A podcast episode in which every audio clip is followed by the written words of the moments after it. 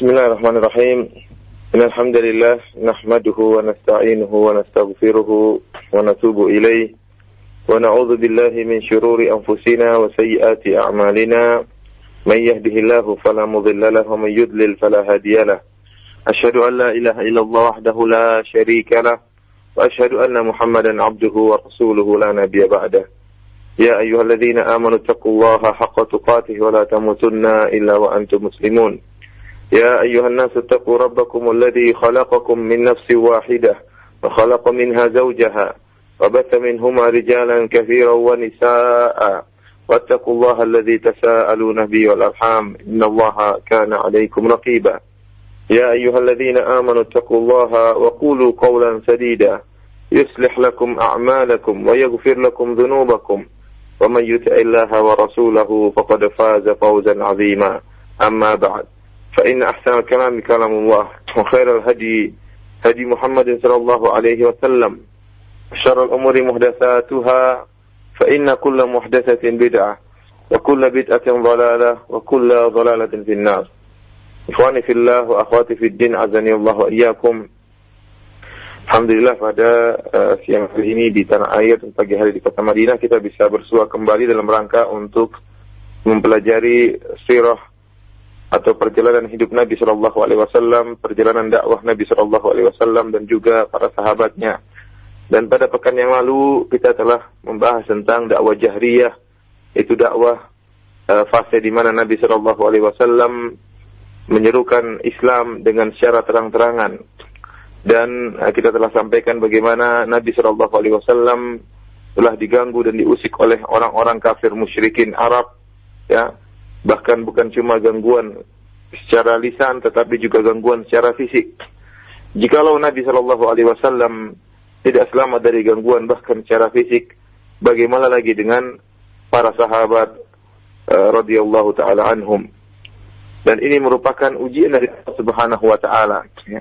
Para sahabat yang mereka awal-awal uh, orang-orang yang awal pertama kali masuk Islam diuji oleh Allah Subhanahu wa taala dengan ujian yang sangat berat di mana mereka ya diganggu oleh orang-orang kafir musyrikin. Antara mereka ada yang disiksa oleh orang-orang kafir musyrikin. Tentunya ini semua ujian dari Allah Subhanahu wa taala dan mereka tabah dalam menghadapi ujian tersebut. Allah Subhanahu wa taala telah berfirman ahasiban nasu ayyutraku an yaqulu amanna wa hum la yuftanun. Apakah manusia menyangka bahwasanya mereka akan dibiarkan untuk berkata kami telah beriman wahum la yuftanun dan mereka tidak diuji oleh Allah Subhanahu wa taala mereka pasti diuji. Setiap orang yang ya mengaku beriman pasti diuji oleh Allah Subhanahu wa taala. Bagaimana lagi orang-orang yang pertama kali masuk Islam ujian mereka sangatlah berat. Allah Subhanahu wa taala berfirman am hasibut am hasibutum an tadkhulul jannata wa lamma ya'tikum mathalul ladzina khalau min qablikum. Masathumul ba'sa wad dharra wa zulzilu hatta yaqula ar-rasul walladzina amanu ma'ah mata nasrullah. Ala inna nasrullahi qarib. Apakah kalian menyangka bahwasanya kalian akan masuk surga dan belum datang kepada kalian cobaan sebagaimana yang menimpa orang-orang sebelum kalian? Mereka ditimpa dengan kesulitan dengan uh, kepayahan ya dan mereka di, di digoyang ya di diuji dengan ujian yang sangat berat ya sampai Rasul dan orang-orang yang beriman bersama Rasul tersebut berkata, "Mata Nasrullah?" Kapan tiba pertolongan Allah Subhanahu wa taala? Ala inna nasrullahi qarib. Ketahuilah bahwasanya pertolongan Allah ya sangatlah dekat. Oleh karenanya uh, para sahabat diuji dengan ujian yang sangat berat ya, baik Abu Bakar maupun radhiyallahu taala anhu maupun sahabat-sahabat yang lain yang pertama kali uh, masuk Islam oleh karenanya pada kesempatan kali ini kita akan menyebutkan beberapa sahabat yang mendapatkan ujian berupa ujian fisik, gangguan fisik dari orang-orang kafir Quraisy. Di antara mereka yang uh, diganggu oleh orang-orang kafir Quraisy, di antaranya adalah Abu Bakar As-Siddiq radhiyallahu taala anhu. Abu Bakar As-Siddiq radhiyallahu taala anhu ya pernah berkhutbah di Masjidil Haram mengiklankan menunjukkan kepada orang-orang kafir musyrikin bahwasanya dia berada di atas agama Muhammad sallallahu alaihi wasallam. Dia berkhutbah di Masjidil Haram Maka akhirnya orang-orang musyrikin pun memukul dia. Ya. Dan di antara yang memukul Abu Bakar As-Siddiq radhiyallahu taala anhu adalah Utbah bin Rabi'ah. Ya. Dia memukul Abu Bakar As-Siddiq dengan menggunakan sendalnya, dua sendalnya. Dia pukulkan ke wajah Abu Bakar radhiyallahu taala anhu. Sampai disebutkan dalam riwayat tidak dibedakan antara wajah Abu Bakar dan hidung Abu Bakar ya karena pukulan yang sangat keras dan memberi bekas di wajah Abu Bakar radhiyallahu taala anhu. Di antaranya juga Abdullah bin Mas'ud radhiyallahu taala anhu. Dia membaca Al-Qur'an dengan suara yang lantang, maka akhirnya dipukul oleh orang kafir-kafir Quraisy di Mekah ya, sampai memberi bekas di wajah wajah beliau Abdullah bin Mas'ud radhiyallahu taala anhu. Demikian juga yang sangat parah adalah uh, para budak yang tidak memiliki penolong sama sekali. Dia tahu bahwasanya kalau Rasulullah Shallallahu Alaihi Wasallam dibela oleh pamannya Abu Talib, kalau Abu Bakar radhiyallahu taala anhu dibela oleh kaumnya, adapun uh, para budak ya seperti Bilal dan yang lainnya tidak ada yang bela mereka. Ya. Mereka disiksa dengan siksaan yang sangat berat. Adapun Abu Bakar radhiyallahu taala anhu ya disiksa oleh seorang yang kafir yang bernama Umayyah bin Khalaf. Ya. Umayyah bin Khalaf ini meletakkan tali di leher Abu Bakar eh, di leher Bilal radhiyallahu taala anhu. Kemudian dia berikan kepada anak-anak untuk menarik Bilal. Ya, maka Bilal pun ditarik oleh anak-anak di kota Mekah dan diputar mengelilingi ya gunung-gunung di kota Mekah. Bayangkan ya, waktu yang sangat panas dan terik Bilal ditarik, lehernya ditarik oleh anak-anak dan ditarik di gunung-gunung yang ada di kota Mekah. Ya. Kemudian Umayyah bin Khalaf juga menyiksanya dengan siksaan yang lain. Kalau uh, tatkala sudah siang yang sangat terik dan sangat panas, maka Bilal pun dikeluarkan, ya, kemudian ditidurkan di atas pasir yang sangat panas, kemudian diletakkan di atas uh, badannya batu yang sangat besar diletakkan di atas dadanya. Kemudian disiksa oleh Umayyah bin Khalaf. Dan dia berkata kepada Bilal, "La tazalu kadzalik hatta tamut atau takfur bi Muhammad." Kau akan demikian terus kondisinya, akan saya siksa terus. Saya biarkan kau tidur di atas pasir yang panas dengan bertelanjang dada ya. Kemudian dengan tanpa berpakaian sehingga kulit Bilal radhiyallahu taala anhu menyentuh panasnya pasir, kemudian dadamu saya letakkan batu yang besar ya, sehingga Bilal tidak bisa bergerak. Dan kata Umayyah bin Khalaf, kamu akan kondisinya demikian terus sampai kau mati atau kau kafir kepada Muhammad. Namun Bilal radhiyallahu taala anhu tetap beriman kepada Allah Subhanahu wa taala dan senantiasa berkata ahad ahad yaitu menyebut nama Allah Subhanahu wa taala.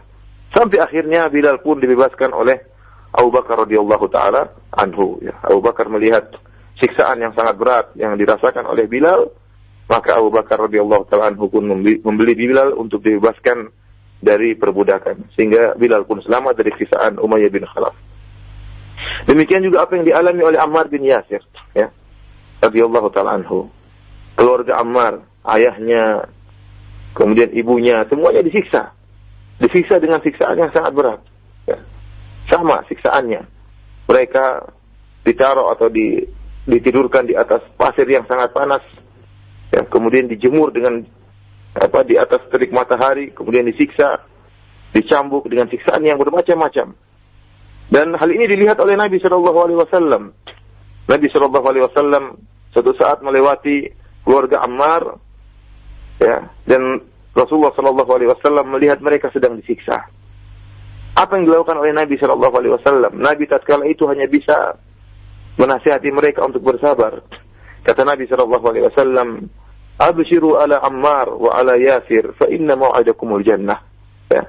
Bergembiralah wahai keluarga Ammar, wahai keluarga Yasir. Sungguhnya Allah Subhanahu wa taala menjanjikan bagi kalian surga. Ya. Ayah dari Ammar yaitu Yasir setelah disiksa akhirnya meninggal dunia. Demikian juga Sumayyah ya. Di ditusuk oleh Abu Jahal ya. Fir'aunnya umat ini ditusuk di hatinya dengan tombak sehingga akhirnya Sumayyah pun meninggal dunia dan dia adalah wanita yang pertama yang mati syahid di umat Islam ini ya. Bahkan disebut dalam riwayat uh, kemaluannya ditusuk oleh Abu Jahal ya. Abu Jahal ya Fir'aun yang sangat biadab membunuh Sumayyah dengan cara yang sangat bengis. Demikian juga sahabat Khabab Khabab bin al-Arab ya. Dan juga dia juga adalah seorang budak ya. Dia pun disiksa oleh kaum musyrikin dengan ber, ber, ber, ber, bermacam-macam model siksaan. Siksaan yang sangat berat. Ya. Orang-orang musyrikin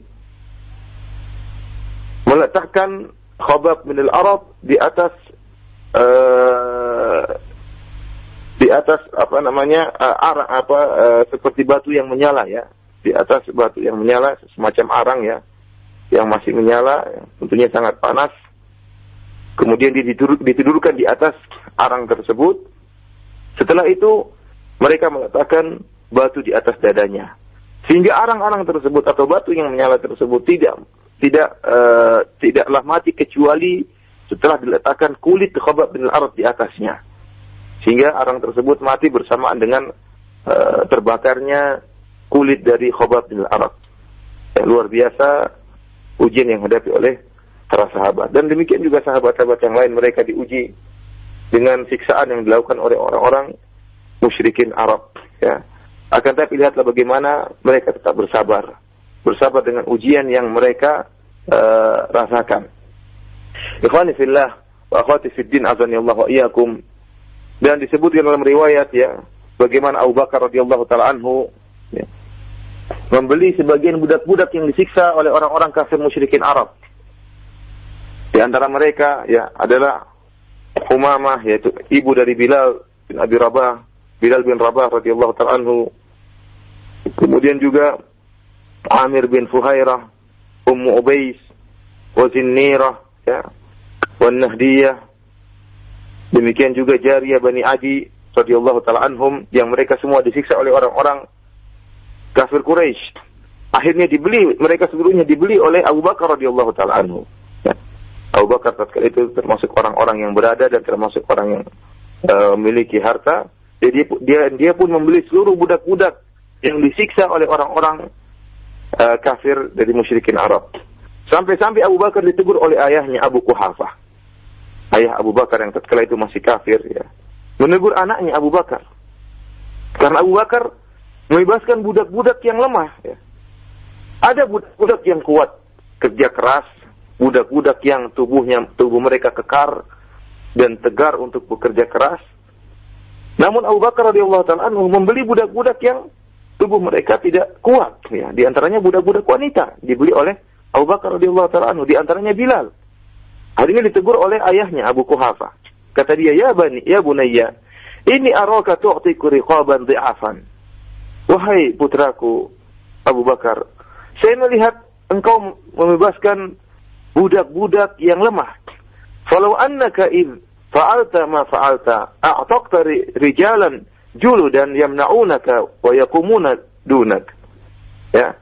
Kata ayahnya, wahai Abu Bakar, kenapa engkau tidak membebaskan? Kalau ingin membebaskan budak, bebaskan budak-budak yang kuat. Yang kuat dan bisa membela engkau. Yang bisa membantu engkau. Kenapa kau bebaskan budak-budak yang lemah, Bilal dan yang lainnya? Apa kata Abu Bakar radhiyallahu taala anhu? Ya abati, Inni innama uridu ma uridu lillahi azza wa jalla. Kata Abu Bakar, wah ayahku, wahai ayahku, sungguhnya aku tidak lakukan kecuali apa yang dikehendaki oleh Allah Subhanahu wa taala. Aku lakukan semua ini lillahi azza wa jalla karena Allah Subhanahu wa taala. Maka turunlah firman Allah Subhanahu wa taala, "Fa amma man a'ta wattaqa wa saddaqa bil husna, fasanuyassiruhu lil yusra."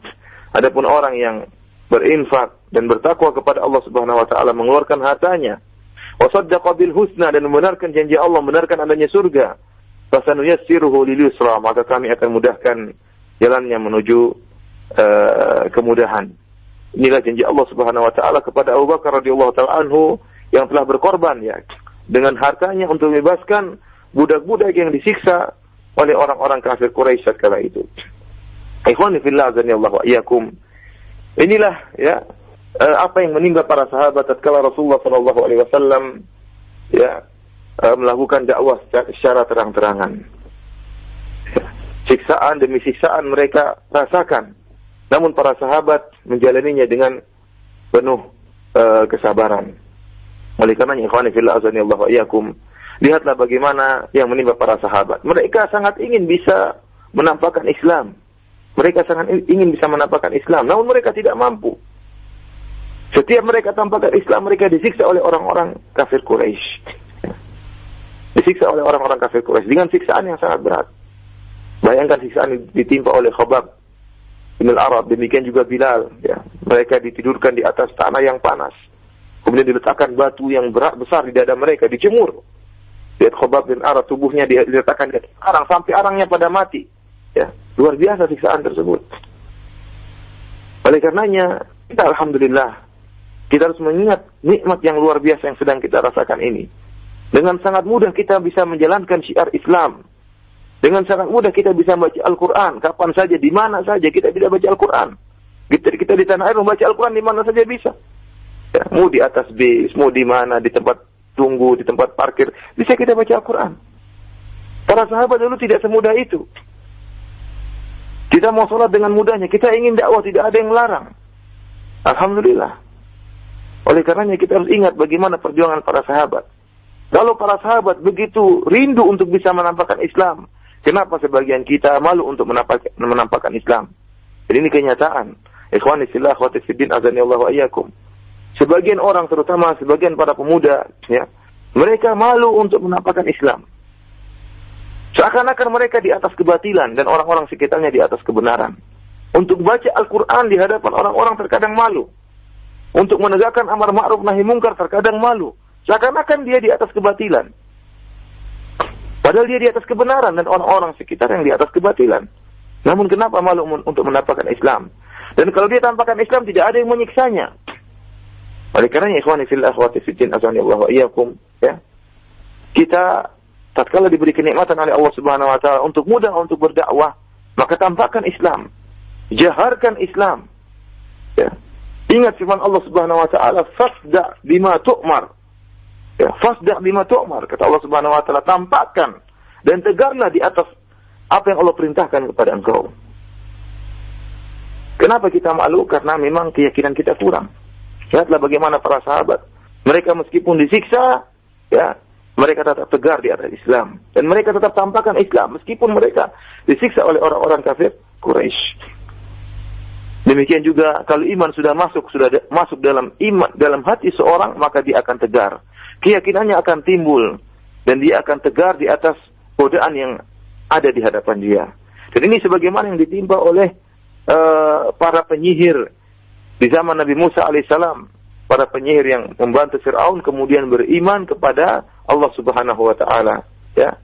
Bagaimana iman mereka, keyakinan mereka sehingga tatkala mereka diancam oleh Fir'aun, mereka tetap tegar di atas keislaman mereka. Padahal sebelumnya apa yang mereka cari orang-orang para penyihir tersebut mereka mencari kedudukan di sisi Firaun. Sebagaimana Allah Subhanahu wa taala menceritakan tentang mereka falamma jaa as-saharatu qalu li fir'auna a inna lana la ajran in kunna nahnul ghalibin. Qala na'am wa innakum idzal laminal muqarrabin. Tatkala para penyihir datang menemui Firaun mereka berkata kepada Firaun, apakah kami akan mendapatkan ya mendapatkan ganjaran yang besar yaitu upah yang besar jika kami menang melawan Nabi melawan si Musa. Apa kata Firaun? Naam, benar, kalian akan mendapatkan ganjaran yang besar, mendapatkan upah yang besar. Wa innakum idzal minal muqarrabin dan kalian akan, mendapatkan kedudukan yang tinggi, akan mendapatkan kedudukan yang dekat dengan aku, kata Firaun. Namun tatkala uh, para penyihir tersebut melemparkan tongkat-tongkat mereka dan melemparkan tali-tali mereka dan mereka lihat bahwasanya apa yang dibawa oleh Musa alaihissalam benar-benar mukjizat. Tatkala tongkat Nabi Musa menjadi ular dan makan ular-ular uh, ular-ular uh, tipuan yang yang di, yang dimiliki oleh para penyihir tersebut, mereka sadar bahwasanya bahwasanya Nabi Musa alaihissalam datang bawa kebenaran. Maka mereka pun masuk Islam. Ya. Kata Allah Subhanahu wa taala, "Faulqiya as-saharatu sajidin." Qalu amana bi alamin. Maka para penyihir tersebut sujud kepada Allah Subhanahu wa taala. Amanna bi alamin. Mereka berkata, "Kami beriman kepada Allah Rabbul alamin." Penguasa alam semesta ini. Rabbi Musa wa Harun, yaitu Tuhannya Musa dan Tuhannya Harun. Apa kata Firaun? Qala amantum lahu qabla an adana lakum innahu lakabirukum alladhi 'allamakumus sihr Qala saufa ta'lamun. Kata Firaun, apakah kalian ya beriman kepada Musa sebelum aku izinkan kalian? Sungguhnya si Musa itu adalah gembong kalian yang mengajarkan sihir kepada kalian dan kalian akan mengetahui akibat ulah kalian beriman kepada Musa. La uqatti anna aydiyakum arjulakum min khilafin wa la usallibannakum ajma'in. Aku akan potong tangan kalian dan akan potong kaki-kaki kalian. Wa la usallibannakum ajma'in dan aku akan menyalip kalian. Bayangkan ya. Mereka diancam oleh Fir'aun dengan ancaman yang berat, dengan siksaan yang berat. Dipotong tangan dan kaki mereka serta disalib. Ini siksaan yang sangat berat. Ancaman yang diberikan Fir'aun kepada para penyihir yang kemudian masuk Islam. Lihatlah bagaimana tatkala iman sudah masuk dalam hati mereka. Mereka bertahun-tahun bahkan berpuluh-puluh tahun berada di atas kesyirikan. Bahkan datang untuk membela Fir'aun. Namun dalam sekejap mereka beriman kepada Nabi Musa alaihissalam dan dalam, dalam sekejap iman mereka sangat kuat. Dan mereka langsung diancam oleh Fir'aun akan disiksa dengan siksaan yang sangat berat. Namun apa kata para penyihir tersebut yang telah sadar? Qalu la dhair inna ila rabbina munqalibun. Kata mereka tidak jadi masalah. Silakan. Ya. ya. Tidak ada kemudaratan bagi kami. Silakan siksa kami kata mereka. Inna ila rabbina munqalibun. Kami akan kembali kepada Rabb kami. Kami akan kembali kepada Allah Subhanahu wa taala. Inna natama'u ayyaghfira lana rabbuna khatayana an kunna awwalal mu'minin. Apa kata mereka? Kami semua berharap agar Allah Subhanahu wa taala bisa mengampuni dosa-dosa kami. An kunna awwalal mu'minin tatkala kami menjadi orang-orang yang pertama kali beriman kepada Nabi Musa ya. Mereka tetap kuatkan tekad mereka untuk segera beriman kepada Nabi Musa dan tidak goyang iman mereka dengan harapan Allah Subhanahu wa taala akan mengampuni dosa-dosa mereka karena mereka beriman tatkala kali, pertama kali tatkala melihat mukjizat Nabi Musa alaihissalam. Inilah yang dirasakan oleh orang-orang yang beriman kepada para nabi. Demikian juga para sahabat Abu Bakar radhiyallahu taala anhu, Abdullah bin Mas'ud, ya, Mus'ab bin Umair, kemudian Bilal, kemudian Khabab bin Al-Arab, kemudian Ammar bin Yasir. Mereka semua disiksa dengan siksaan yang berat. Karena mereka adalah orang-orang yang pertama kali masuk Islam, orang-orang yang pertama kali menjaharkan Islam. Dan kita tidak akan pernah lupa dengan jasa yang telah mereka berikan kepada kita ya. Dengan perjuangan mereka Abu Bakar radhiyallahu taala anhu Bilal dan yang lainnya dengan uh, ketegaran mereka menampakkan Islam. Akhirnya Islam bisa sampai kepada kita. Akhirnya kita bisa merasakan nikmat iman. Akhirnya Islam bisa sampai ke Indonesia. Siapa yang berjasa? Para sahabat. Radhiyallahu taala anhum. Bagaimana kita bisa lupa dengan jasa mereka? Pantaslah jika Allah Subhanahu wa taala memuji mereka. Pantaslah jika Allah mengatakan radhiyallahu anhum wa Allah ridho kepada mereka dan mereka ridho kepada Allah Subhanahu wa taala. Pantaslah jika Allah Subhanahu wa taala mengatakan kuntum khaira ummatin ukhrijat linnas. Kalian adalah umat terbaik yang pernah dikeluarkan di atas muka bumi ini. Ya. Pantaslah jika Rasulullah sallallahu alaihi wasallam bersabda, ya, "Lau anfaqa ahadukum mithla Uhudin dhahaban Ma balago mudda ahadim wala nasifahu. Kalau salah seorang dari kalian di antara kita berinfak emas sebesar gunung Uhud, maka tidak akan sama dengan sedikit infak para sahabat. Bagaimana tidak? Iman mereka yang sangat luar biasa. Meskipun disiksa dengan siksaan yang berat, mereka tetap tegar di atas dakwah kepada Islam. Wa. Demikianlah yang ditimpa atau dialami oleh uh, para sahabat ujian yang sangat berat. Namun mereka bersabar dan dakwah Nabi Shallallahu Alaihi Wasallam tetap berjalan dan Nabi Shallallahu Alaihi Wasallam tidak berhenti bahkan Islam semakin tersebar meskipun siksaan yang dilakukan oleh uh, orang-orang kafir semakin besar. Ikhwani fillah azanillahu wa iyyakum. Tatkala kaum musyrikin melihat bahwasanya metode yang mereka lakukan baik istihza mengejek-ngejek Nabi dan para sahabatnya atau dengan ta'zib dengan menyiksa para sahabat ternyata langkah yang mereka lakukan metode yang mereka lakukan tadi tidak memberhentikan dakwah Nabi Shallallahu alaihi wasallam. Bahkan semakin memperluas dakwah Nabi Shallallahu alaihi wasallam bahkan semakin semakin menambah keimanan dan keyakinan para sahabat. Mereka sadar bahwasanya jalan yang mereka lakukan tidaklah bisa uh, mewujudkan cita-cita mereka. Maka mereka pun orang-orang kafir Quraisy, orang-orang musyrikin Arab, kemudian mereka mencari jalan lain untuk bisa menghentikan dakwah Nabi Shallallahu Alaihi Wasallam. Mereka menempuh cara diplomasi. Mereka menawarkan tawaran yang baik kepada Nabi Shallallahu Alaihi Wasallam dengan cara diplomasi agar Nabi Shallallahu Alaihi Wasallam bisa berhenti dari dakwahnya. Kenapa? Karena dakwah Nabi Shallallahu Alaihi Wasallam mengusik mereka. Oleh karenanya, uh, mereka mengutus seorang yang bernama Utbah bin Rabi'ah ya, untuk menawarkan tawaran mereka kepada Rasulullah Shallallahu Alaihi Wasallam. Ya, mereka ingin menawarkan solusi dari problem yang mereka hadapi karena dakwah Nabi Shallallahu Alaihi Wasallam merupakan problem besar yang mereka hadapi. Maka mereka menawarkan solusi kepada Nabi Shallallahu Alaihi Wasallam agar berhenti dari dakwahnya. Apa kata Utbah bin Rabi'ah? Ya bna akhi, innaka minna haitsu qad alimta minal makani fi nasab. Kata dia dengan merayu Nabi Shallallahu Alaihi Wasallam, kata dia wahai putra pamanku, putra saudaraku, ya, wahai saudaraku, wahai Muhammad, Inna kami, engkau termasuk dari kita, dari golongan kami. Ya. Engkau tahu bagaimana kondisimu dan nasabmu yang sangat tinggi. Engkau memiliki nasab seperti kita. Waqad ataita qaumaka bi amrin azim, faraqta bihi jama'atahum. Fasma' minni, a'ridu 'alaika umuran la'allaka taqbalu ba'daha. Kata Utbah bin Rabi'ah, wahai Muhammad, engkau telah datang membawa kepada kaum engkau sebuah perkara yang menyebabkan mereka terpecah belah. Ya, ya benar memang karena kata dakwah Nabi Shallallahu Alaihi Wasallam akhirnya memecah belah kaum Quraisy. Ada di antara mereka yang beriman kepada Allah Subhanahu Wa Taala dan ada yang di antara mereka tetap berbuat kesyirikan. Maka kata Utbah, engkau telah mendatangkan suatu perkara yang besar yang membuat jamaah engkau membuat kabilah engkau terpecah belah. Maka dengarlah dariku, aku akan menawarkan kepada engkau beberapa tawaran. Semoga engkau menerima sebagian tawaranku. Kata dia, wahai Muhammad, in kunta innama turidu bihadal amr malan jama'na laka min amwalina hatta takuna aksaruna malan. Hatta takuna aksaruna malan. Kata dia, wahai Muhammad, jika engkau melakukan hal ini, engkau dakwah, ya.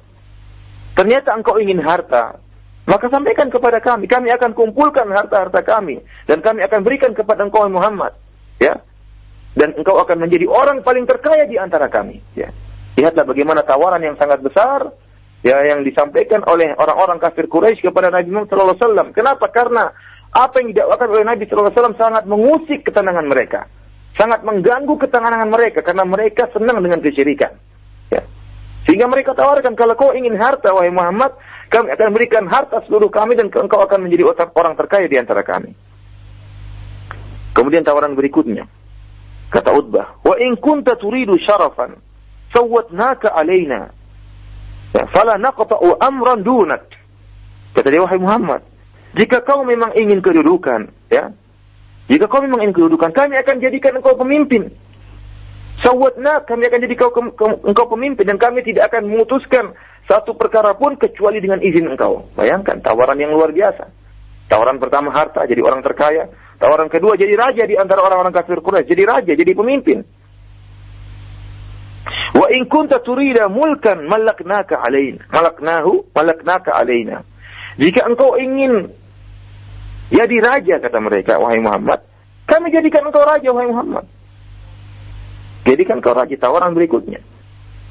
Tadi jadi orang terkaya, kemudian jadi pemimpin, kemudian jadi raja, silakan pilih yang mana. Dan apa tawaran terakhir? Wa in kana hadha alladhi ya'tika ra'iyan tarahu la tastati'u raddahu an nafsika talabna laka tib wa badalna fihi amwalana hatta tabra. Kata dia namun Muhammad kalau memang kau bawa ini ya karena ada jin yang mengganggu engkau yang kau tidak bisa menolak jin tersebut dari dirimu maka kami akan carikan dokter, carikan tabib untuk mengobati engkau dan kami akan mengeluarkan harta kami sampai engkau sembuh dari penyakit ini. Lihatlah tawaran yang luar biasa yang ditawarkan kepada Nabi Shallallahu Alaihi Wasallam.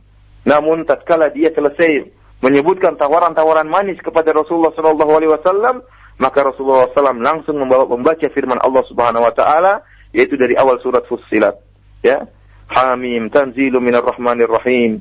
Kitabun fussilat ayatuhu Qur'anan Arabiyan liqaumi ya'lamun. Bashiran wa nadhiran fa'arada aktsaruhum fahum la yasma'un. Ya. Rasulullah SAW menyebutkan Hamim Semuanya Al-Quran ini diturunkan dari Ar-Rahmanir Rahim. Al-Quran, kitab yang telah diperinci ayat-ayatnya. Quran dengan bahasa Arab bagi orang-orang yang mengetahui. Basyiran wa nadhiran. memberi kabar gembira dan memberi peringatan. Fa'arada aksaruhum fahum la yasma'un. Namun kebanyakan mereka berpaling dari Al-Quran dan mereka tidak mau mendengar Al-Quran. Ya. Nabi Wasallam sama sekali tidak menerima tawaran diplomasi tersebut. Bahkan Nabi Wasallam langsung menegur Utbah bin Rabi'ah dan membacakan ayat-ayat Al-Quran dan menunjukkan bahwasanya orang-orang kafir Quraisy memang mereka berpaling dari firman Allah Subhanahu wa taala. Fil azan wa Inilah ya uh, seputar dakwah jahriyah yang uh, dilakukan oleh Nabi SAW dan dampak yang timbul akibat dakwah Nabi SAW secara terang-terangan. Dan kita lihat bagaimana Nabi SAW meskipun ditawarkan dengan tawaran-tawaran yang indah, mau ditawarkan, mau diberikan harta yang banyak, ingin dijadikan pemimpin atau bahkan dijadikan raja, namun Rasulullah SAW sama sekali tidak menggubris tawaran-tawaran tersebut. Rasulullah SAW tetap dengan tetap dengan tegar di atas dakwahnya. Tidak sebagaimana sebagian kita ya yang uh, tatkala ditawarkan dengan kedudukan, akhirnya dia terima kedudukan tersebut dengan mengorbankan tauhid. Ya, sebagian orang tatkala berdakwah tauhid, berdakwah ke sunnah dan masyarakat merasa terusik dengan dakwah tersebut, akhirnya ditawarkan dengan kedudukan, ditawarkan dengan jabatan misalnya. Akhirnya dia pun mengambil kedudukan tersebut dengan mengorbankan tauhid dan mengorbankan sunnah ya. Seorang dai yang tadinya tegar di atas sunnah akhirnya meninggalkan dakwahnya hanya ingin mencari kedudukan. Inna lillahi wa inna ilaihi raji'un. Ikhwani fillah fiddin azani wa iyyakum. Di antara pelajaran yang bisa kita ambil dari dakwah jahriyah ini, lihatlah bagaimana kondisi kaum muslimin tatkala itu dalam keadaan lemah. Dalam keadaan lemah. Bilal disiksa, Ammar bin Yasir disiksa, bahkan sebagian uh, ayahnya dibunuh, bahkan Sumayyah dibunuh, ya, bahkan mati syahid tatkala itu. Ya. Namun tatkala itu uh, Rasulullah SAW tidak melakukan perlawanan tidak melakukan perlawanan. Rasulullah Shallallahu Alaihi Wasallam bahkan menasihati para sahabat untuk bersabar. Rasulullah Shallallahu Alaihi Wasallam hanya meskipun melihat keluarga Ammar sedang disiksa, Rasulullah Shallallahu Alaihi Wasallam hanya mengatakan sobran ala Yasir, fa inna mau'idukumul jannah. Bersabarlah wahai kalian keluarga Yasir. Sungguhnya Allah Subhanahu wa taala ya menjanjikan bagi kalian surga. Bahkan tatkala Khobab ya, kita tahu bagaimana Khobab Khobab bin Arab yang tadi disiksa diletakkan di atas uh, arang sehingga arang itu mati karena terkena kulit dari Khobab bin Arab ya. Dia pernah berkata, "Syakauna ila Rasulillah sallallahu alaihi wasallam wa huwa mutawassidatu burdatin fi dhillil Ka'bah." Kami pernah mengeluhkan hal ini kepada Rasulullah sallallahu alaihi wasallam ya. Mengeluhkan kepada Nabi sallallahu alaihi wasallam tatkala Nabi sallallahu alaihi wasallam sedang uh, uh, berbaring di di bayangan di Ka'bah sambil meletakkan kepalanya di atas burdahnya. Apa kata apa, apa kata Khabab bin Al-Arab? Ala tan ala tastansir lana, ala tad'u lana. Kata Khabab bin Al-Arab, wahai Rasulullah, kenapa engkau tidak berdoa kepada Allah agar memenangkan kami ya? Artinya apa lihat bagaimana kondisi para sahabat disiksa ya. Bagaimana Bilal, bagaimana Ammar disiksa. Kenapa engkau tidak berdoa kepada Allah Subhanahu wa taala? agar kami menang di atas orang-orang kafir Quraisy. Apa kata Nabi SAW? Bahkan Nabi SAW berusaha mengajarkan mereka untuk bersabar. Meskipun telah disiksa dengan siksaan yang luar biasa, Nabi SAW tetap menyuruh mereka bersabar. Apa kata Nabi SAW? Qad kana man qablakum yu'khadhu ar-rajulu fayuhfaru lahu al-ard fayuj'alu fiha thumma yu'ta bil minshar fayudha'u ala ra'sihi fayuj'ala nisfain. Kata Nabi SAW kepada Khabab. Siapa Khabab? Khobab ini yang disiksa, diletakkan di atas arang sehingga uh, kemudian disiksa dengan siksaan yang beraneka ragam. Apa kata Nabi SAW kepada Khobab? Wahai Khobab bin al-Arab, sungguhnya orang-orang sebelum kalian juga disiksa. Hmm. Bahkan di antara mereka ada yang dibuat uh, lobang kemudian dia dimasukkan dalam lobang di dalam tanah kemudian didatangkan gergaji kemudian digergaji di atas kepalanya sehingga kepalanya pun terbelah badannya terbelah dua kata Nabi SAW kepada Khobab Ya. Wa yamshatu bi amshatin al-hadid ma duna lahmihi wa 'azmihi ma yasudduhu dzalika an dini. Di antara mereka ada yang disisir dengan sisir gergaji sampai daging-daging mereka terlepas. Namun mereka tidak tetap tidak keluar dari agama mereka. Mereka tetap tegar di atas agama mereka. Kata Nabi SAW mengingatkan kepada Khabab bahwasanya siksaan yang dia rasakan itu masih ringan. Masih ada orang-orang terdahulu yang lebih berat siksaannya daripada siksaan yang dialami oleh Khobab bin al-Arab. Namun Rasulullah SAW tetap mereka bergembira. Kata Rasulullah sallam, "Wala yutimman wala yutimman Allahu hadzal amr hatta yasiru rakibu min San'a ila Hadramaut fala yakhafu illa Allah." Ya. Kata Rasulullah sallam, Allah Subhanahu wa taala akan menyempurnakan agama ini sampai seorang yang berjalan dari dari Son'a sampai Hadramaut dia tidak takut kecuali kepada Allah Subhanahu wa taala wa dhi'ba ala ghanamihi dan dia tidak takut kecuali kepada Allah dan juga khawatir uh, ada serigala yang akan makan uh, kambingnya. Walakinnakum tasta'jilun. Kata Nabi sallallahu alaihi wasallam akan akan tapi kalian terlalu tergesa-gesa ingin segera mendapat kemenangan. Ikhwani fillah Allah wa iyyakum. Apa yang kita lihat, kita saksikan dari dakwah Nabi wasallam di dalam dakwah jahriyah ini. Tatkala para sahabat disiksa dan Nabi wasallam tatkala itu hanya memberi kabar gembira kepada mereka dan menyabarkan mereka. Ini menunjukkan bahwasanya tatkala kaum muslimin dalam kondisi lemah ya, dalam kondisi lemah, dalam keadaan tidak memiliki kekuatan fisik, maka tidak disyariatkan untuk melakukan peperangan. Tidak disyariatkan jihad untuk melawan orang-orang kafir Quraisy. Ya. Lihatlah Nabi SAW melewati keluarga Ammar bin Yasir sedang disiksa. Nabi tidak kemudian melakukan pertolongan ya. Nabi SAW hanya mendoakan bagi mereka. Nabi SAW hanya uh, memberi kabar gembira kepada mereka. Ya. Kapan Rasulullah SAW uh, mengangkat peperangan melawan orang-orang kafir tatkala Rasulullah SAW sudah sampai hijrah ke kota Madinah, tatkala kaum muslimin sudah dalam kondisi kuat, ya, dalam kondisi kuat, ya, memiliki persenjataan yang cukup, maka Nabi Shallallahu Alaihi Wasallam pun mengangkat atau genderang peperangan untuk melawan orang-orang kafir Quraisy. Namun jika dalam keadaan lemah, maka tidak disyariatkan jihad. Oleh karenanya ikhwan fillah Allah yakum merupakan kesalahan yang uh, tersebar di sebagian kaum muslimin tatkala mereka menganggap bahwasanya seakan-akan uh, jihad merupakan rukun Islam atau rukun iman yang harus ada setiap saat. Tidak melihat bagaimana kondisi kaum muslimin sedang dalam keadaan lemah atau dalam keadaan kuat. Sungguhnya dalam Al-Qur'an ada ayat-ayat sabar dan ada ayat-ayat uh, perang ya. Kaum muslimin dan ayat-ayat tersebut tidak tidak saling mansuhkan sebagaimana dijelaskan oleh Syekhul Islam Ibnu Taimiyah dan juga Syekh Utsaimin rahimahullah. Adapun ayat-ayat sabar diamalkan oleh kaum muslimin ya tatkala kaum muslimin dalam keadaan lemah. Adapun ayat-ayat jihad, ayat-ayat perang diamalkan oleh kaum muslimin tatkala kaum muslimin dalam keadaan kuat. Dan kenyataan yang ada kita kaum muslimin sekarang dalam keadaan lemah, ya, dalam keadaan lemah. Ya. Baik dalam uh, kelemahan iman maupun kelemahan fisik. Kaum muslimin iman mereka sangat lemah. Memang benar bahwasanya Allah Subhanahu wa taala ya, memenangkan kaum muslimin jika iman mereka kuat. Kaum muslimin, para sahabat tidak pernah menang dalam peperangan karena jumlah mereka. Tidak pernah karena kekuatan fisik. Kekuatan fisik nomor dua. Akan tapi mereka selalu menang karena pertolongan Allah Subhanahu wa taala karena keimanan mereka yang sangat luar biasa. Sehingga meskipun jumlah mereka sedikit mampu untuk mengalahkan orang-orang yang kafir kepada Allah Subhanahu wa taala.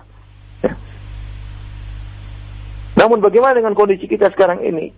Jangankan, jangankan kekuatan fisik, kekuatan pun sangat lemah. Masih banyak kaum muslimin yang melakukan praktek riba. Masih banyak kaum muslimin yang terjumus dalam perzinahan. Masih banyak kaum muslimin yang tidak sholat ya. Kita saja di tanah air yang sholat berapa orang? Yang sholat berapa orang? Masjid-masjid kosong. Kemudian yang sholat di antara mereka yang sholat berapa persen yang tidak berbuat kesyirikan kepada Allah Subhanahu Wa Taala? Masih jauh. Hendaknya kita dakwai mereka sampai iman mereka kuat. Jangan kemudian kita menyeru kepada jihad sementara kondisi kaum muslimin seperti ini. Ya. Sementara kondisi kaum muslimin masih jauh daripada Islam, masih jauh daripada iman. Ya, ini dakwah yang keliru seperti ini. Ikhwani fillah wa fiddin azani Allah wa iyyakum. Oleh karenanya tatkala kaum muslimin dalam kondisi lemah, maka tidak disyariatkan uh, jihad karena itu merupakan pembebanan suatu beban yang tidak mungkin dilakukan oleh kaum muslimin namun disyaratkan bagi mereka untuk bersabar dan untuk menguatkan keimanan mereka. Demikianlah ikhwani fillah azani Allah yakum sebagian faedah yang bisa kita ambil dari uh, dakwah jahriyah yang dilakukan oleh Nabi sallallahu alaihi wasallam. Uh, selanjutnya saya kembalikan kepada uh, Akhi Fawaz kalau ada yang bertanya atau kurang jelas bisa ditanyakan wallahu taala alam. Baik, jazakallah khairan atas materi dan pembahasan dari Sirah Nabawiyah, dakwah jahriyah yang disampaikan oleh Al-Ustaz Abu Abdul Masin Firanda langsung dari kota Madinah Nabawiyah di siang hari ini. Tapi bisa kami angkat untuk yang uh, pertama dari penelpon kita di kesempatan uh, siang hari ini. Halo. Halo, Assalamualaikum Ustaz. Waalaikumsalam warahmatullah. Silakan. Uh, saya, ingin, saya ingin bertanya. Uh, tadi Ustaz menerangkan bahwa uh, apabila umat Islam dalam keadaan lemah tidak disyariat, ya, disyariatkan untuk berjihad. Lalu bagaimana nasihat Ustadz uh, dengan kondisi umat Islam di Palestina atau di Bosnia? Atau di negara-negara yang tertindas terzalimi begitu ya secara umum ya, ya Bu ya? ya. Nah, terima kasih. Oh iya. Nah, silakan Ustadz. Uh, uh, ikhwani fil akhwati fiddin azani Allah ya. Uh, seperti kita katakan bahwasanya uh, syariat jihad disyariatkan tatkala kaum muslimin dalam keadaan kuat kita melihat bagaimana sejarah Nabi SAW tatkala beliau di Mekah, ya, tatkala kaum muslim dalam keadaan lemah, ya, maka Nabi SAW tidak mengangkat syariat jihad. Karena secara logika, secara uh, kasat mata, kalau Nabi SAW melakukan jihad tatkala itu dengan jumlah mereka yang sangat sedikit, maka kaum muslimin akan habis tatkala itu. Ya, karena Islam bukan agama hayalan, ya. Islam juga melihat kondisi yang ada, ya. Oleh karena sebagai gambaran, saya akan bacakan firman Allah Subhanahu wa taala dalam surat Al-Anfal ya. Allah Subhanahu wa taala berfirman, "Ya ayuhan nabi, haridul mu'minin 'alal kitab. Iyyakum minkum ishruna sabiruna yaghlibu mi'atain. Wa iyyakum minkum mi'atun yaghlibu alfan minal ladzina kafaru bi annahum qaumun la yafqahun." Kata Allah Subhanahu wa taala, "Wahai nabi, ya, kobarkanlah semangat kaum mukminin untuk berperang. Jika ada di antara mereka 20 orang yang sabar, maka akan bisa mengalahkan 200 orang dari orang-orang kafir. Wa iyyakum minkum mi'ah, kalau ada di antara mereka 100 orang yang sabar, akan bisa mengalahkan alfan minalladzina kafaru, akan bisa mengalahkan seribu orang kafir. Ya, di sini kita lihat perbandingan satu banding sepuluh.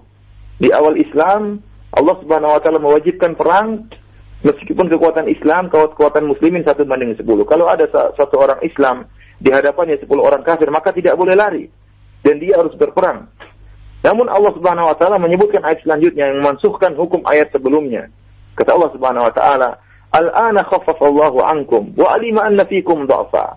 Fa iyyakum minkum mi'atun sabiratun yaghlibu mi'atain." Kata Allah Subhanahu wa taala dan sekarang Allah Subhanahu wa taala meringankan bagi kalian dan Allah mengetahui ada kelemahan pada kalian. Fa iyyakum minkum mi'atun sabiratun yaghlibu mi'atain. Kalau ada di antara kalian wahai kaum mukminin 100 orang yang sabar maka akan bisa mengalahkan 200 orang, orang-orang kafir. Wa iyyakum minkum alfun yaglibu alfaini biiznillah. Wallahu ma'as sabirin.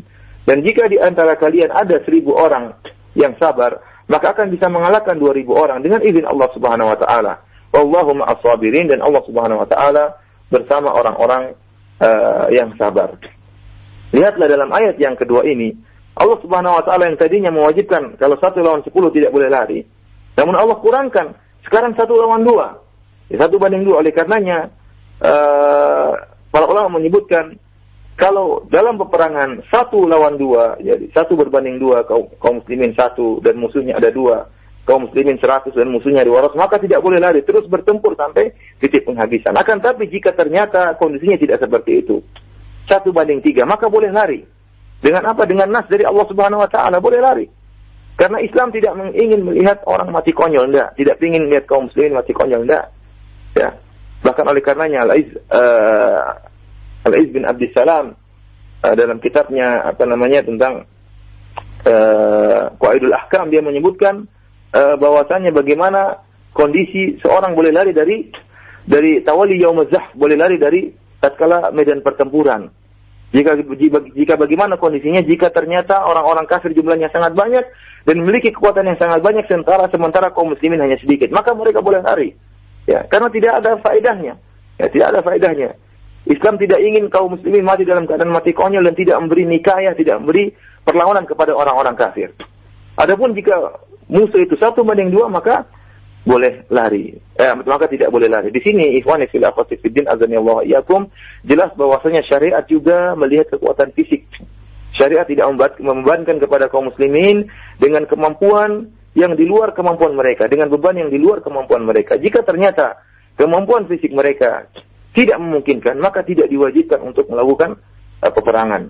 Oleh karenanya Allah Subhanahu wa taala mewajibkan kepada kaum muslimin untuk menyiapkan kekuatan. Ya, dalam Al-Quran Allah Subhanahu Wa Taala berfirman, "Wa'idul lahum mastata'tum min quwwah." Ya. Kata Allah Subhanahu Wa Taala, dan hendaknya kalian ya, mempersiapkan kekuatan, wa ribatil khair, ya, dan juga menyiapkan kuda-kuda. Di sini kalau kita perhatikan Allah Subhanahu Wa Taala, ya, menyuruh kaum muslimin untuk menyiapkan kekuatan sebelum mengadakan pertempuran. Kata Allah Subhanahu wa taala, "Wa lahum mastata'tum min quwwah wa min ribatil khair turhibuna bihi aduwallahi wa aduwakum." Kata Allah Subhanahu wa taala, dan persiapkanlah dengan segala kemampuan kalian untuk menghadapi mereka dengan kekuatan yang kalian miliki dari pasukan berkuda yang dapat menggentarkan musuh Allah Subhanahu wa taala. Ya. Jadi kita kaum muslimin jika ingin berperang ya melawan orang-orang kafir, ya maka diwajibkan bagi kita untuk menyiapkan kekuatan. Apa kekuatan tatkala di zaman Nabi sallallahu alaihi wasallam? Kata Nabi sallallahu alaihi wasallam, "Ala fa innal quwwata ramyu." Kata Nabi sallallahu alaihi wasallam, ketahuilah bahwasanya kekuatan ini maksud oleh Allah Subhanahu wa taala adalah panah. Di zaman Nabi, senjata yang paling canggih adalah panah. Dan kendaraan yang paling canggih adalah kuda. Dalam ayat ini dalam surat Al-Anfal ini Allah Subhanahu wa taala memerintahkan kaum muslimin tatkala itu di zaman Nabi untuk menyiapkan panah dan menyiapkan kuda, menyiapkan senjata tercanggih dan menyiapkan kendaraan yang tercanggih. Kemudian kata Allah Subhanahu wa taala, "Turhibuna bihi Allah." Yang bisa menggentarkan musuh-musuh Allah Subhanahu wa taala. Jadi kekuatan yang harus kita miliki sebelum berjihad yaitu kekuatan tidak sembarang kekuatan, tapi kekuatan yang bisa menggentarkan orang-orang kafir. Adapun seorang kemudian ingin berjihad sementara musuhnya memakai uh, memakai senapan api sementara dia pakai kartapel, maka ini adalah tidak disyariatkan seperti ini. Tidak dia tidak memiliki kekuatan yang menggentarkan kaum orang-orang kafir. Oleh karena kekuatan yang diwajibkan bagi kita untuk berperang adalah kekuatan yang menggentarkan orang-orang kafir. Oleh karena ikhwani fillah wa fiddin azani Allah iyakum. Jika kaum muslim dalam kondisi lemah ya, maka tidak diwajibkan bagi dia ya, untuk melakukan peperangan jihad tolak kemudian mendatangi orang kafir menyerang orang-orang kafir ya. Berbeda dengan kondisi kaum muslimin jika memang dia uh, jika dia memang kemudian ingin dibunuh, dia boleh melakukan perlawanan di mana pun dia berada, meskipun dalam kondisi lemah. Dia berhak untuk membela dirinya. Tapi pembicaraan kita tentang kondisi kaum muslimin yang kemudian mengangkat genderang peperangan, menyerang orang-orang kafir, ya, padahal mereka tidak di uh, tidak tidak disiksa misalnya atau tidak di uh, diusik misalnya. Sekarang saya kasih uh, gambaran kepada uh, para pendengar sekalian ya kita kaum muslimin ya juga uh, melihat Islam dengan logika yang benar dengan pandangan ya, yang penuh logika. Tidak kita tidak bicara tentang khayalan. Kita tidak katakan kaum muslimin berperang kalian pasti akan menang. Tidak ya. Kita bisa katakan demikian jika kaum muslimin dalam keimanan yang sangat kuat. Namun kenyataan yang kita hadapi sekarang kaum muslimin lemah baik dalam kondisi fisik ya kekuatan fisik juga lemah maupun dalam kekuatan iman. Kekuatan iman juga lemah dan sangat lemah Betapa banyak kaum muslimin melakukan kesyirikan, betapa banyak kaum muslimin percaya pada dukun, betapa banyak kaum muslimin tidak melakukan sholat. Bagaimana mereka bisa kita wajibkan untuk melakukan jihad memerangi orang-orang orang-orang kafir. Ya ini kondisi kaum muslimin yang ada. Ya. Kemudian ternyata kekuatan fisik juga tidak tidak dimiliki ya. Kalau memang uh, ternyata kalau kita melakukan gangguan atau menyerang sebagian orang kafir itu bisa mengakibatkan kemudaratan yang sangat besar maka tidak disyariatkan. Misalnya ada orang kafir datang kepada kita, kemudian melakukan kerusakan, melakukan dan sebenarnya kita mampu untuk membunuh orang kafir tersebut meskipun dua atau tiga orang kita mampu untuk bunuh. Namun jika ternyata dikhawatirkan akan terjadi peperangan yang besar-besaran sehingga datang kekuatan mereka yang sangat besar sehingga menghancurkan kaum muslimin seluruhnya, maka tidak disyariatkan karena Islam memandang maslahat dan mudarat. Ingat bahwasanya hukum Islam dibangun di atas maslahat dan mudarat. Oleh karenanya Nabi Shallallahu Alaihi Wasallam ya bahkan tidak menegakkan hukum had kepada sebagian orang-orang kafir di zaman Nabi Shallallahu Alaihi Wasallam. Ya, tatkala ada Zul Khuwaisirah, tatkala Nabi Shallallahu Alaihi Wasallam membagikan ghanimah. Apa kata Zul Khuwaisirah seorang khawarij? Dia mengatakan, "I'dil ya Muhammad." Bersikaplah adil wahai Muhammad dalam bagi ghanimah. Kata para ulama inilah kekufuran. Orang ini murtad tatkala mengatakan Muhammad tidak adil. Sampai sebagian sahabat mengatakan, "Ya Rasulullah, da'ni adribu unuqa hadha rajul." Wahai Rasulullah, biarkan saya bunuh. Saya penggal kepala orang ini. Kata Rasulullah, "Jangan." Jangan. Padahal disyariatkan untuk membunuh orang yang murtad tatkala itu. Namun ada maslahat lain yang dilihat oleh Nabi Wasallam. Nabi tidak ingin orang-orang akan mengatakan bahwasanya Muhammad telah membunuh para sahabatnya. Ya. Muhammad telah membunuh para sahabatnya. Itu mudarat yang besar. Sehingga Nabi Wasallam akhirnya meninggalkan syariat had ini karena ada maslahat. Demikian juga tatkala uh, banyak uh, orang-orang munafik yang mengatakan bahwasanya uh, jika mereka datang ke Madinah la yukhrijanna al-'azzu minnal azal bahwasanya orang-orang yang kuat di antara kami akan mengeluarkan orang yang lemah. Itu penghinaan kepada Nabi. Siapa yang mengatakan demikian? Orang-orang munafik di antaranya Abdullah bin uh, Salul ya bahwasanya dia menghina Nabi SAW dengan mengatakan Nabi adalah orang yang lemah. Dan ini merupakan kekufuran. Merupakan kekufuran. Namun Nabi SAW tidak menegakkan had. Nabi SAW tidak membunuh orang-orang munafik. Meskipun Rasulullah tahu itu orang munafik. Kenapa? Karena ada masalah yang lebih besar. Ya, kalau seandainya orang Abdullah bin Ubay bin Salul tersebut dibunuh, maka akan timbul kemudaratan yaitu orang-orang akan mengatakan bahwasanya Rasulullah SAW telah membunuh para sahabatnya. Demikian juga dialami oleh Nabi SAW tatkala di fase dakwah jahriyah, tatkala para sahabat disiksa, Nabi SAW hanya mengatakan bersabar. Kenapa? Karena kalau Rasulullah mengadakan peperangan, maka bisa jadi kaum muslimin akan binasa seluruhnya tatkala itu. Dan Islam dibangun di atas maslahat dan mudarat. Oleh karenanya, kasus apa pun, di mana pun adanya, di negara mana pun, kita kembalikan kepada para ulama, ya, karena mereka yang lebih bisa melihat antara maslahat dan mudarat, ya. Kemudian juga melihat bagaimana kondisi muslimin dan kondisi pemerintahnya, apakah mereka memiliki kekuatan dan itu butuh uh, penelitian yang panjang dan dikembalikan kepada orang-orang yang berilmu tentang masalah ini, yaitu para ulama dan juga uh, pemerintahnya itu sendiri. Adapun setiap kita bicara, setiap kita memberi hukum maka tidak ada faedahnya dan tidak akan bisa melakukan gerakan uh, apa pun wabah taala alam bisawab. Jazakallah heran atas jawaban yang uh, detail tadi. Kami uh, lanjutkan dengan pertanyaan dari Pak Abdullah di Cikarang yang berikut ini. Halo Pak. Halo, Assalamualaikum. Waalaikumsalam warahmatullah. Silakan Bapak. Uh, Ustaz, mengenai masalah dakwah ini, Ana mohon nasihat antum. Uh, insya Allah sebentar lagi kita masih mudik lebaran ini. Biasanya kalau di kampung uh, kami disuruh untuk khutbah atau mengisi kajian. Mengisi kajian Pak ya? Antum, Ustaz, hmm. uh, masalah apa yang lebih uh, bijak untuk pertama kali disampaikan dan bagaimana metodenya agar dakwah di orang awam itu mudah untuk diterima. Demikian jazakallahu khair. Assalamualaikum warahmatullahi wabarakatuh. Waalaikumsalam warahmatullahi wabarakatuh. Terima kasih Pak. Silakan. Ikhwani fillah Allah iyakum uh, dakwah kita dakwah sunnah jelas bahwasanya dakwah kita adalah dakwah tauhid ya. Bagaimanapun metode yang kita lakukan, apa pun yang kita lakukan intinya kita ingin mendakwakan tauhid ingin uh, mengikatkan masyarakat dengan Allah Subhanahu wa taala agar hati mereka tidak terikat kecuali kepada Allah Subhanahu wa taala, agar mereka tidak beribadah kecuali kepada Allah Subhanahu wa taala. Dan itu adalah tujuan dakwah kita. Dan adapun wasilah, kita bisa menggunakan dengan wasilah apa saja. Kita bisa mendakwakan tauhid melalui mendakwakan fikih. Kita dakwah fikih namun kita masukkan tauhid. Kita bisa berdakwah akhlak namun kita masukkan tauhid, ya. Kita bisa mendakwakan adab, bicara tentang adab tapi kita masukkan tauhid. Boleh kita doa dakwah dengan apa saja, apakah dengan dakwah akhlak ataupun dakwah fikih misalnya, atau dengan dakwah adab, ya, atau dengan cerita sirah nabawiyah, atau dengan apa saja yang penting.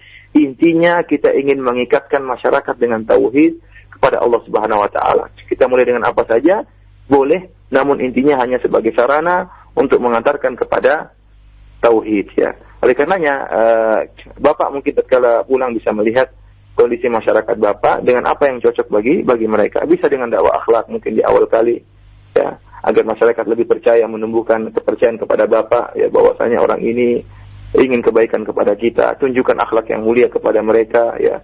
Atau kita bicarakan uh, masalah adab misalnya ya.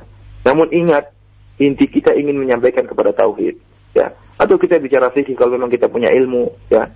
Namun kita berusaha menghindar dari perkara-perkara yang diperselisihkan. Kita sampaikan fikih praktis yang mungkin disepakati oleh para ulama ya. Dan jangan lupa selipkan masalah masalah tauhid. Ya. Sesungguhnya uh, dakwah tauhid bukanlah dakwah yang basi karena apalagi di masyarakat kita kesyirikan masih di mana-mana ya.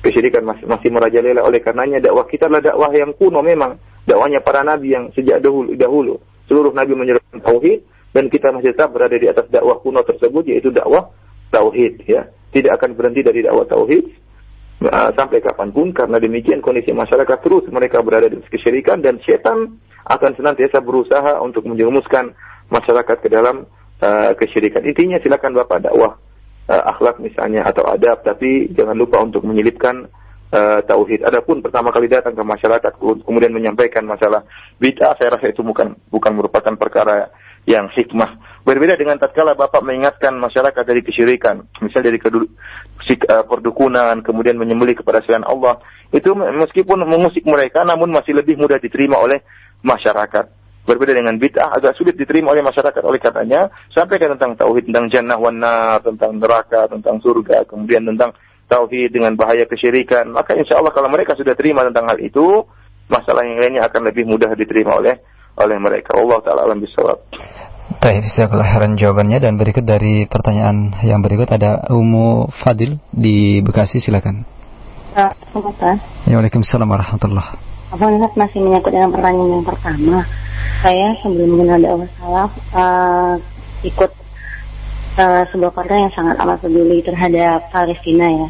Hmm. Dan sekarang teman-teman saya mengetahui saya ikut dakwah salaf dan mereka bertanya kepada saya, katanya salaf itu hanya orang-orang yang eksklusif saja yang tidak mau membantu umatnya. Makanya sekarang ketika teman-teman saya sedang mendengarkan radio ini, tolong dijelaskan kepada mereka apa saja kontribusi nyata salaf terhadap rakyat-rakyat yang dijolimi oleh orang-orang kafir. Syukur. Assalamualaikum warahmatullahi wabarakatuh. Waalaikumsalam warahmatullahi wabarakatuh. Nah, silakan Ustaz.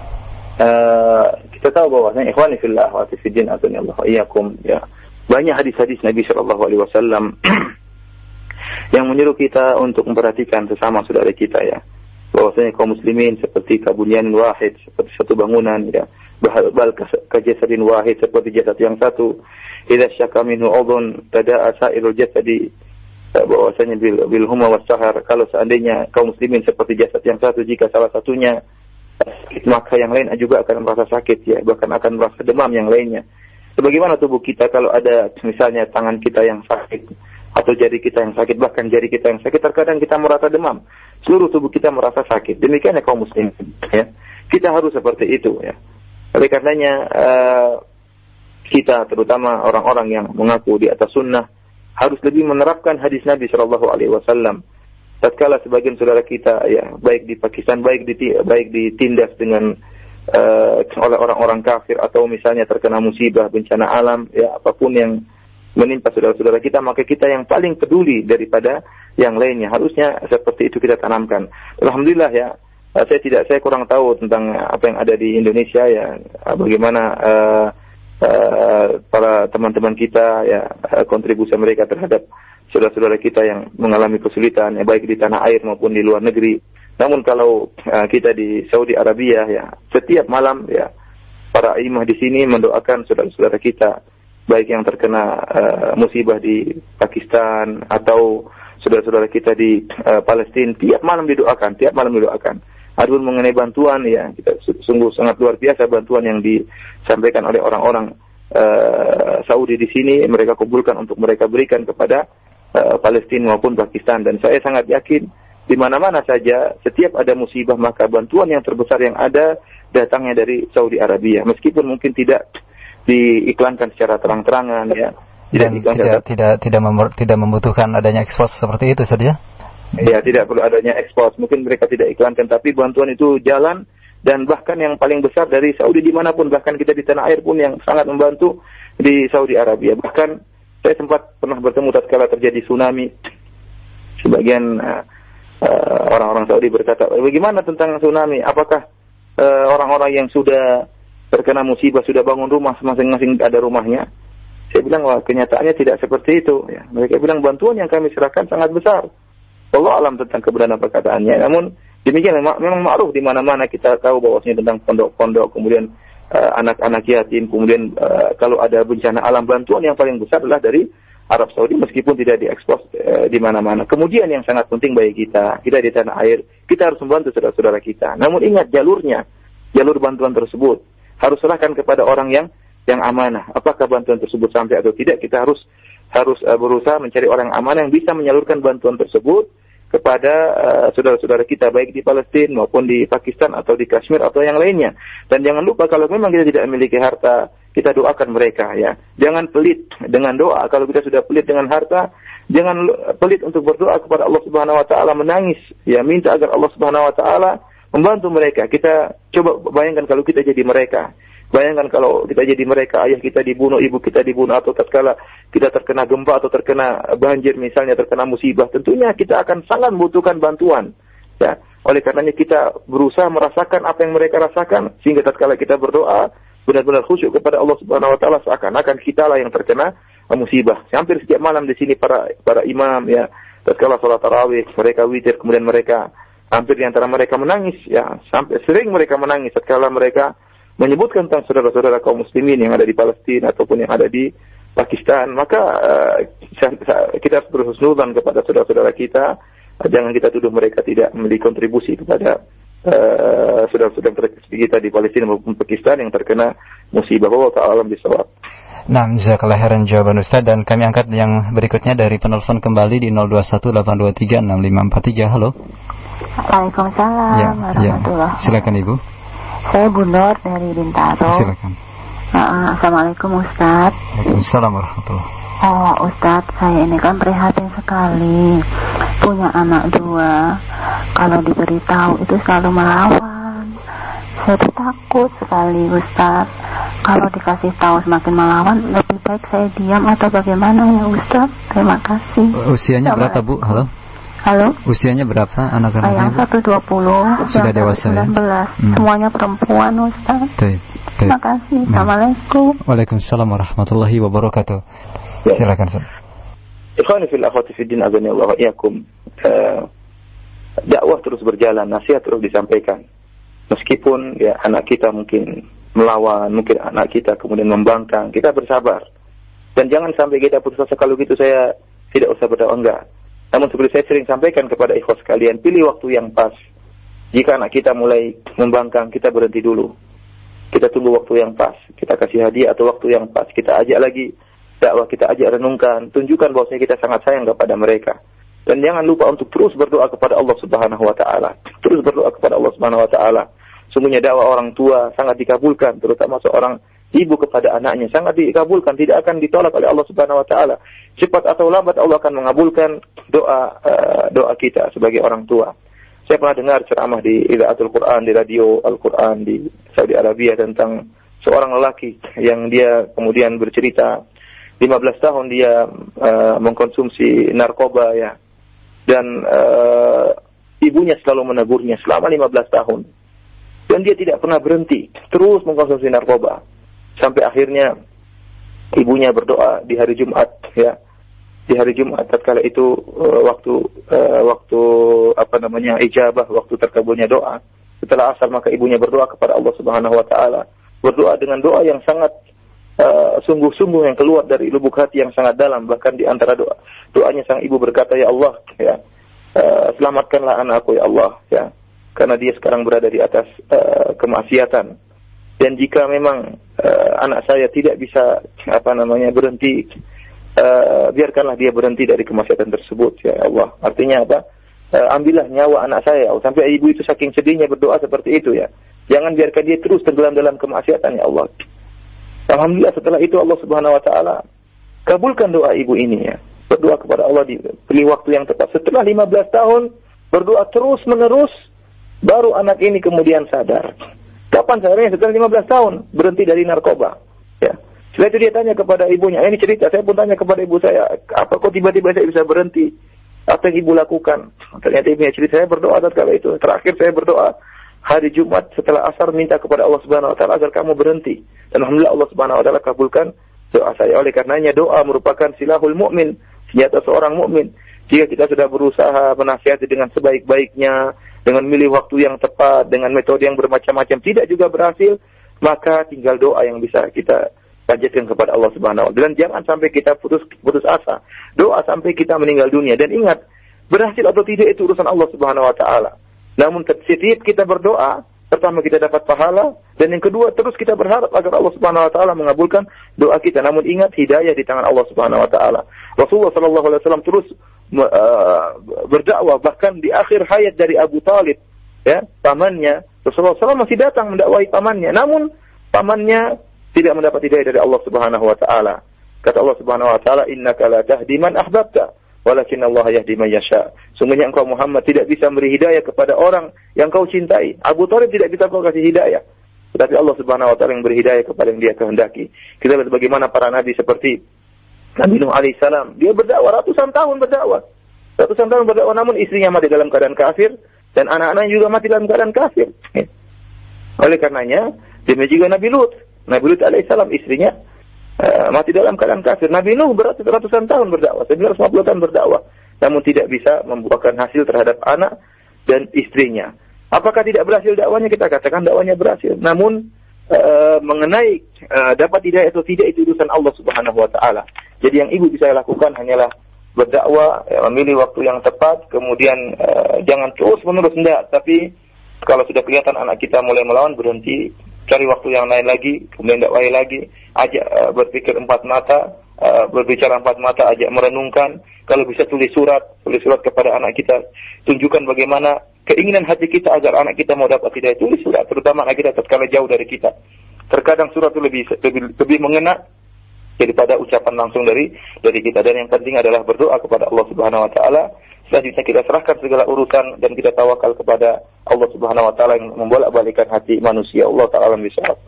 Baik Ustaz, uh, satu pertanyaan terakhir di siang hari saja dari pendengar kita Saudari Dian di uh, Jakarta.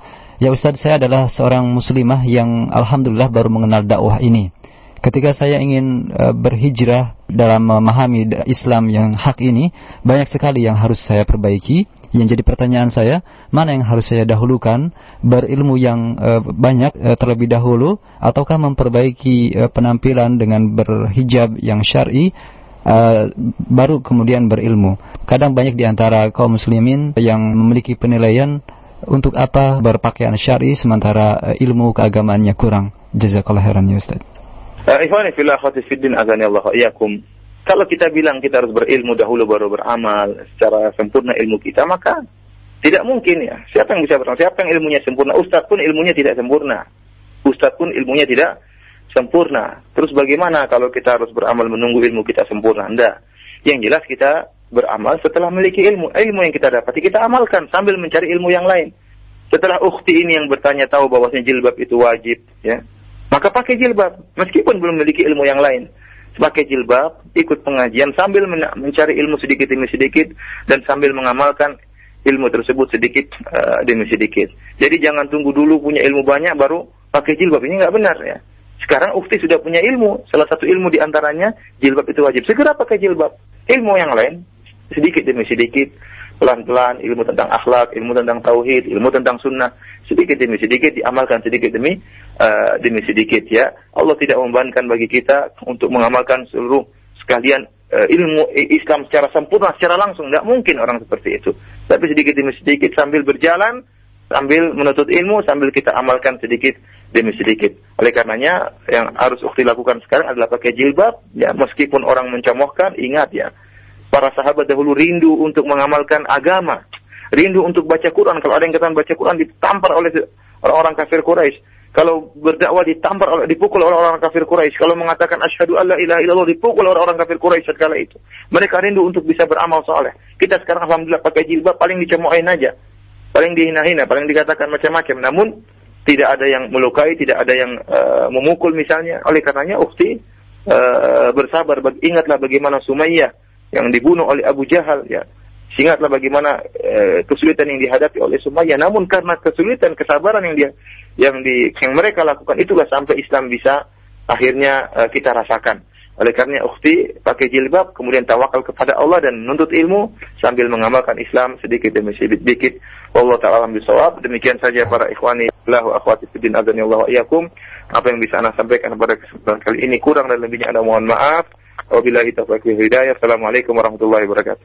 Waalaikumsalam warahmatullahi wabarakatuh. Jazakallah khairan untuk Ustaz Abu Abdul Masin Firanda yang telah menyampaikan kajian eh, dari pembahasan sirah nabawiyah. Semoga bermanfaat dan semoga Allah Subhanahu wa taala memberikan keberkahan atas ilmu yang telah beliau sampaikan dan semoga Allah Subhanahu wa taala menjaga beliau beserta keluarganya. Insyaallah kajian dari pembahasan sirah ini bisa Anda ikuti kembali di kesempatan uh, Sabtu uh, siang men, di pekan mendatang. Untuk selanjutnya khatar Islam kami hadirkan ke ruang dengar Anda lantunan tilawah Al-Qur'anul Karim. Selamat mendengarkan untuk Anda. Wassalamualaikum warahmatullahi wabarakatuh.